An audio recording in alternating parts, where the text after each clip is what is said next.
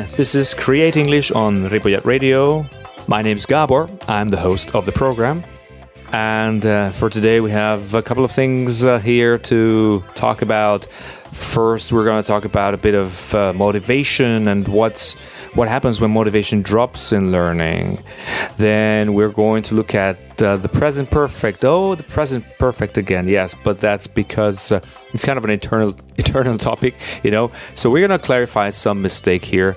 And then uh, the third part is going to be about tips on how to reduce the influence of your first language on your English. All right, so let's get started. Today we're going to talk about a couple of things again. One is actually um, about learning English, right? So when you're doing a course, you're studying, you know, you're going to classes and all that, and you're kind of midway through the course, you need to do some reflection. You need to do just like some evaluation of what you're doing, in what areas you're improving, and what areas need more work. All right. And, you know, first of all, you need to figure out why you're learning English. Like, what's your reason? What's your first motivation and reason why you're learning English? And um, this question came up in one class, and um, the students said, Well, you know, I I'm not really that interested in the cultural parts. Like, I like the language, you know, I would like to improve my English, but in terms of like the culture, the customs, or the people and the food, so these were not so important or interesting for the students. So, what I'm, what my point is here that um, you can, of course, associate the English language with the culture, uh, the English speaking world, and the English speaking countries. But it doesn't have to be like that because uh, English is a special language today in the world. It has a special position because everybody speaks English in order to communicate. But if you check online, you will you will find that most of the people who speak English and use English are non-native speakers of English, and they are from other countries, other cultures, even. So, if you're not particularly attracted to, you know, the English-speaking world as a culture, uh, it doesn't mean you need to find it you know, uh, less attractive to learn English. English is a language, English is a tool. So many people use English to communicate in the world of business and science and tourism. And if you keep in mind that there are more non native speakers of English than native ones, that might help you to separate the two things the cultural aspect and the language then you may be able to focus on the language more uh, that you need for your business or for traveling to communicate with people who are native and non native speakers. Then you will feel more relaxed and you will feel more encouraged, I think, to go on and keep going and discover how the English language can serve you and what you can, you know, use it for to your advantage and to your needs. I mean, of course, with the language, you're to uh, come across a lot of cultural aspects from the English speaking world. But you don't have to be interested in going into details about that. Although, to some level, you will need to be familiar with the business culture and, you know, just the cultural aspects if you want to do business in English. But just focus on the language words, vocabulary, uh, pronunciation, you know, grammar, and, and functional language, and just and practicing conversation uh, whatever you need it for. If it's business presentations, meetings, um, you know, or maybe uh, professional uh, correspondence and stuff like that. So it depends. Or simply for yourself because you want to travel and discover the world and all that. You know, everyone has their own objectives. And this brings us to the next point, which is motivation. So uh, I kind of mentioned this in the previous, uh, at the end of the previous program but there was no time to elaborate on it. So let's speak a little bit more about motivation. Motivation is like a big, big word now. Like everybody's talking about motivation, motivation. You need to be motivated to do things. Well, the way I see it is a little bit different. I mean, yes, you do need motivation. Motivation is the starting point. You need to start somewhere and need that energy at the beginning. And of course, you will also need motivation all through the way because that's just energy that you will need to keep going. but you can't have the same level of motivation all the time. It's just like saying, you know, I mean, it's enthusiasm, energy. These these are not constant things. So you need to compensate somehow in some way, and the way you can compensate is by defining clear goals. You need to define a longer term goal, a more general longer term goal, and then you you'll need to define like mini goals on the way, which means like shorter term goals, like in two, three weeks, I want to be able to do this. And by the end of the next two weeks or three weeks or whatever, I will want to be able to do that and that. And so this way, you have something to look forward to. And this way, you have something to use to measure your progress. So don't confuse motivation with what it is not. So don't expect motivation to be there all the time for you the same way. It's just not the way it works. So you need something else. And what is that else? what is that something else that you need, you know? It's called willpower. Your power inside to do things.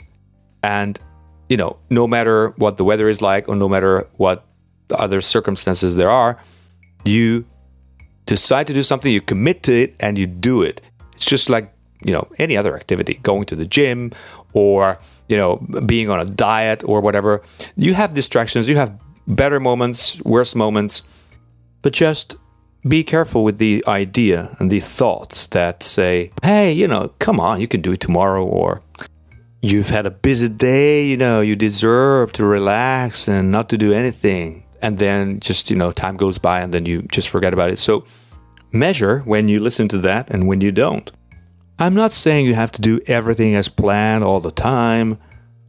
Of course, we need some certain flexibility, but consistency is key. So, willpower, your power, determination that I'm going to do it no matter what I think that day, this can help you a lot. So, if you just do things and you know what to do and you know what to do and how to do it, then you're going to be practicing and you're going to be practicing and you're going to be learning. That's just the way it works. So think of runners. Runners, you know, rain or shine, they go running. There might be some days they skip. There are probably days they don't feel like running.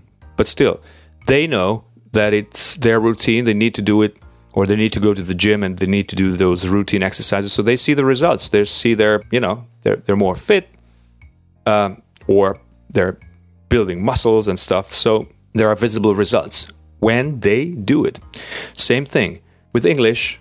Remember what your goals are.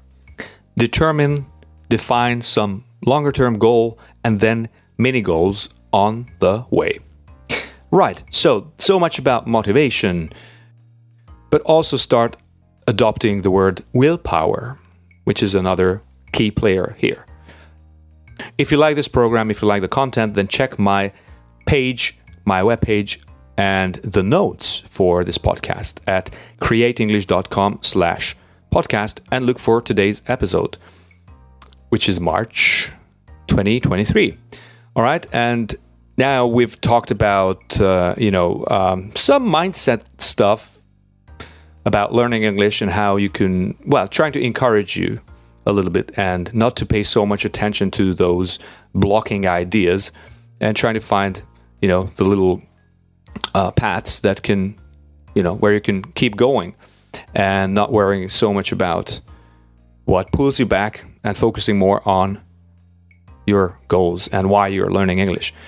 Now, as I was talking to a student, I discovered that the, there was some need for some grammar clarification here. And I'm going to use some example sentences and situation here and uh, explain something about the present perfect. And I know the present perfect is kind of like an eternal, you know, enigma for many, but it shouldn't be that difficult. I'm going to explain uh, one of the uses today with a very clear example, and I hope uh, this will be helpful. So, without further ado, here's a situation. Okay, suppose you are a vegetarian, and here's the original sentence with the original mistake. I didn't eat meat until before 20 years ago. Right? So I didn't eat meat until before 20 years ago. So there was some doubt there. Is it until? Is it before? So what's the correct way? So one more time. I didn't eat meat until or before 20 years or 20 years ago. Now, first of all, uh, why are personal uh, examples great for grammar learning? If you have a situation that you want to talk about and you're ha- you have some grammar uh, mistake that you want to correct, then learning and correcting that grammar uh, with that situation is the best way because it will be um, you will associate that and you will have that example, corrected example, always there for you if you, of course, practice it and learn it afterwards in the correct form. So anytime in in this case, for example, the present perfect was not clear for the student. So uh, if you have any grammar point which is not clear for you, it's better to learn it with a personal example because that will always be there for you. It's your life, it's your life experience, so you will always remember it. And if you correct the grammar mistake with that situation and and learn it and practice it and keep it, you know, keep it there, uh, then then it will be a reference point for you. Anytime you find that grammar mis- mistake or that grammar challenge in other situations, you just go back, remember, oh, how did I say that? You recall it, say it, take the grammar from there and apply it to the next uh, new situation, and then you will be able to have that solved, you know, on your own. So here's this example. Suppose you're a vegetarian and you say, I didn't eat meat until 20 years, right? So, first of all, let's look at the pieces of information included here. Meat, eat, no, like negative, 20 years, um, and then well that's it right? So i as a language teacher i kind of understand what the what you want to say with this. Uh, i'm not sure if a person who has no experience in teaching would understand exactly but they would kind of figure out the basics and of course for this reason you need to improve the grammar so other people also understand what you want to say here now let me tell you what i understand i know that um, in the past, you were not always a vegetarian. I know that you are a vegetarian now. I mean, I kind of understand that, okay, but but I also know that you're not connecting the two together uh, correctly. So in the past, you were not a vegetarian. Then at some point, you became a vegetarian, and today you are still a vegetarian. So let's look at the mistakes. If you say I didn't eat meat, then you are limiting yourself to the past. You're not talking about the present but that's not what you want. You also want to mention the present. So if you mention the present using don't, I don't eat meat, then you are limiting yourself to the present. That's another thing, you know. So you want both. You don't want either or, you want both. And this is what the present perfect is for exactly to connect the past and the present. So you might know the textbook explanation, but let's look at the concrete example. So instead, I cannot say I didn't eat meat because if I say that, then I'm not including the present. I cannot just say I don't eat meat because then I'm not including the past. I need to use some other grammar. And the grammar, the wonderful, fantastic grammar solution here is the present perfect. Just look at the name, present perfect. Perfect means closed, like past. Present means present. So the present perfect really expresses the connection between present and the past. That's why the name. So, what do we know about the past? If it's 20 years, then we know that it was 2003, 2003, right? When you became a vegetarian. Um, so, if we take that as a reference point and we look at the present, then we know that uh, 20 years ago you became a vegetarian. That's simple past. And we know that you didn't eat meat 19 years ago and you didn't eat meat 18 years ago, but you did eat meat 21, 22, and 25 years ago because then you were not yet a vegetarian. You became a vegetarian in 2003, that is 20 years ago. We know that, and we know that in you know in 2004 and 2005 and all these years until now, you haven't eaten meat.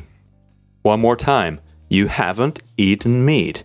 Now, this is the grammar. Have not eaten meat. That is have plus the negative, not plus the third form of eat, eaten. Haven't eaten. Okay? Meat. Now we only need to add the time somehow. Here we have several options, but let's keep the original one, which is 20 years. Now, when you say 20 years, uh, then are you talking about a moment in the past or are you talking about a period of time? Well, you're talking about a period of time starting in 2003 and, well, still, you know, happening in the present. That's 20 years. So, in these 20 years, you haven't eaten meat. And the correct way to say here is not using until or before, it's using since or for. Now, when we focus on the period, that is, we directly say the period of time, we use for. So the correct form would be I haven't eaten meat for 20 years. All right, you see? So you're focusing on the period of time and you directly say that. That's when you use for. I haven't eaten meat for 20 years. What else could you say? We know another number here, which is 2003. You can also say that, but then you will need to change something. If you use 2003, then your focus is not on the period directly, it's indirect. I need to make some calculations, I need to do some math. And you need to change the word to since. Instead of for, it will be since. So when your focus is on a point of time in the past, instead of directly focusing on the period of time, then you change to since. Then you have to use since. Here's the example I haven't eaten meat since 2003 or since 2003. All right?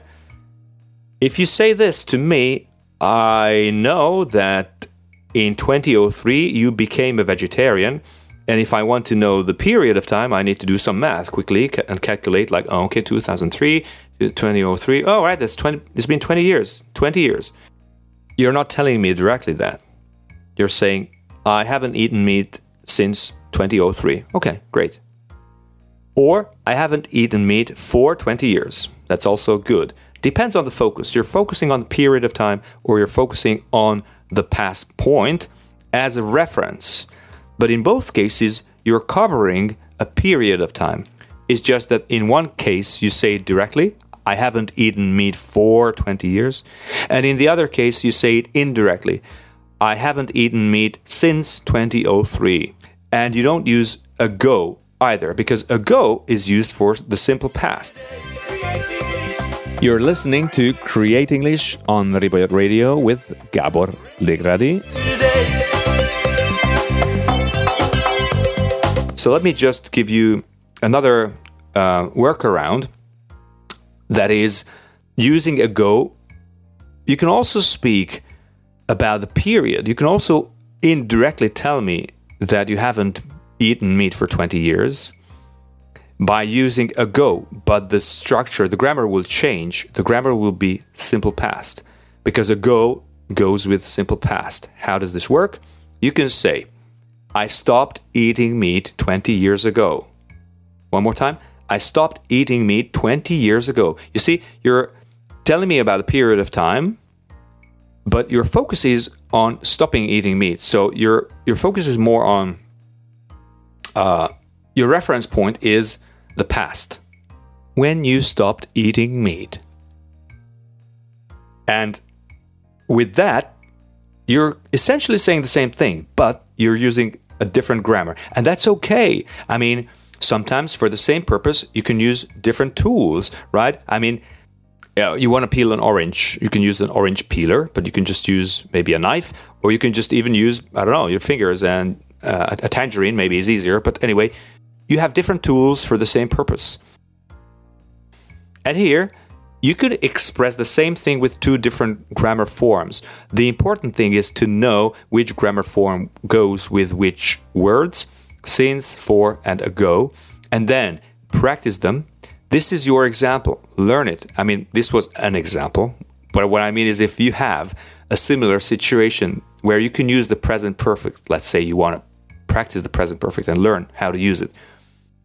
Then just choose an experience, uh, choose uh, some exa- example from your own life. Make sure the grammar is correct. Um, ask your teacher, you know, figure it out, and then learn that. Practice that. Keep it as your reference sentence, reference grammar sentence. And then, whenever you are in doubt in another situation, uh, how do you say that? Then you will have one clear reference line, which is yours. You probably won't forget it because it's an example from your life. You're more likely to forget something from a textbook because it has nothing to do with you, really. But if you figure this out and you know just clean it up and grammar is correct, pronunciation is correct, you learn how to say it, then then it's yours. You can even record it, which would be a good idea to do. And listening to these examples that you build is a powerful way to repeat internally listening and speaking. You know, they're they're related. Even if you're not saying it aloud, but by listening to it, you're almost like saying it again and again over and over again. So, um, I'm actually going to uh, link to um, a practice chant that I have made for the present perfect. It's not for this example, it's for the other use of the present perfect when we talk about experiences, which is slightly different. Maybe it's somewhat simpler, I don't know, uh, than this one. There's no ago, there's no since. It's just, you know, just uh, the present perfect in the negative form, actually. In this chant, uh, we're going to practice the I've never, I've never done this, I've never seen that, I've never uh, eaten this or that, you know.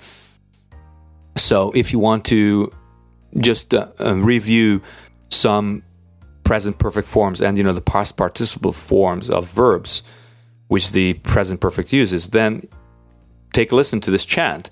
I'm going to put the link on my podcast page at createnglish.com slash podcast. Create english just like the name of this program. And it will be under the notes. And we're actually going to listen to it now so you have an idea what this is about. So here comes a chant for practicing the present perfect tense in the negative form for expressing experiences, life experiences.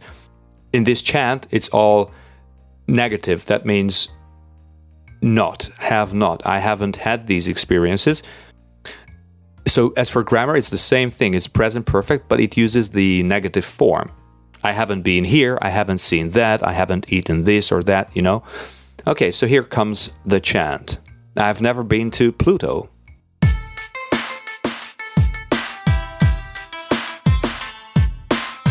I've never been to Pluto. I've never lived on Mars.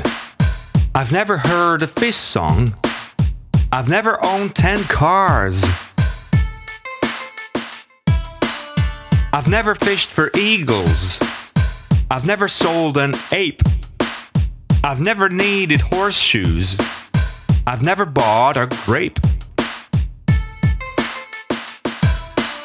I've never crossed the rainbow. I've never changed my name. I've never climbed a molehill. I've never lost my fame.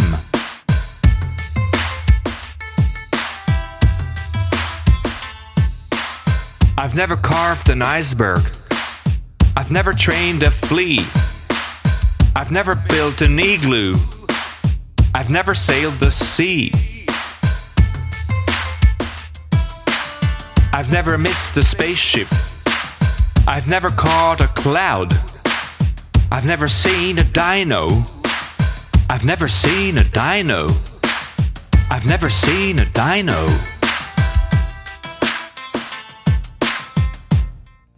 Yeah, there you go.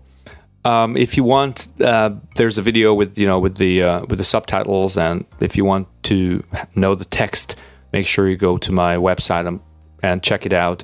You will find the, the link there. Okay. And in the remaining time, well, let's talk about one more thing, which is again related to language learning, and it's all about the the thing that you know a lot of students complain about or comment, and it's the influence of their first language on English. This is a big one, you know, because uh, of course, uh, you know, every language has its own way of expressing ideas, and English has its own way, um, and it's hard to it's hard to sound English in terms of uh, you know uh, the way you express yourself. I'm not talking about accent and and pronunciation. That's kind of another issue, but uh, but in terms of the way you express yourself, you want to sound natural. You want to sound um, standard. That's so to speak. You know, so the way people speak uh, conventionally. So.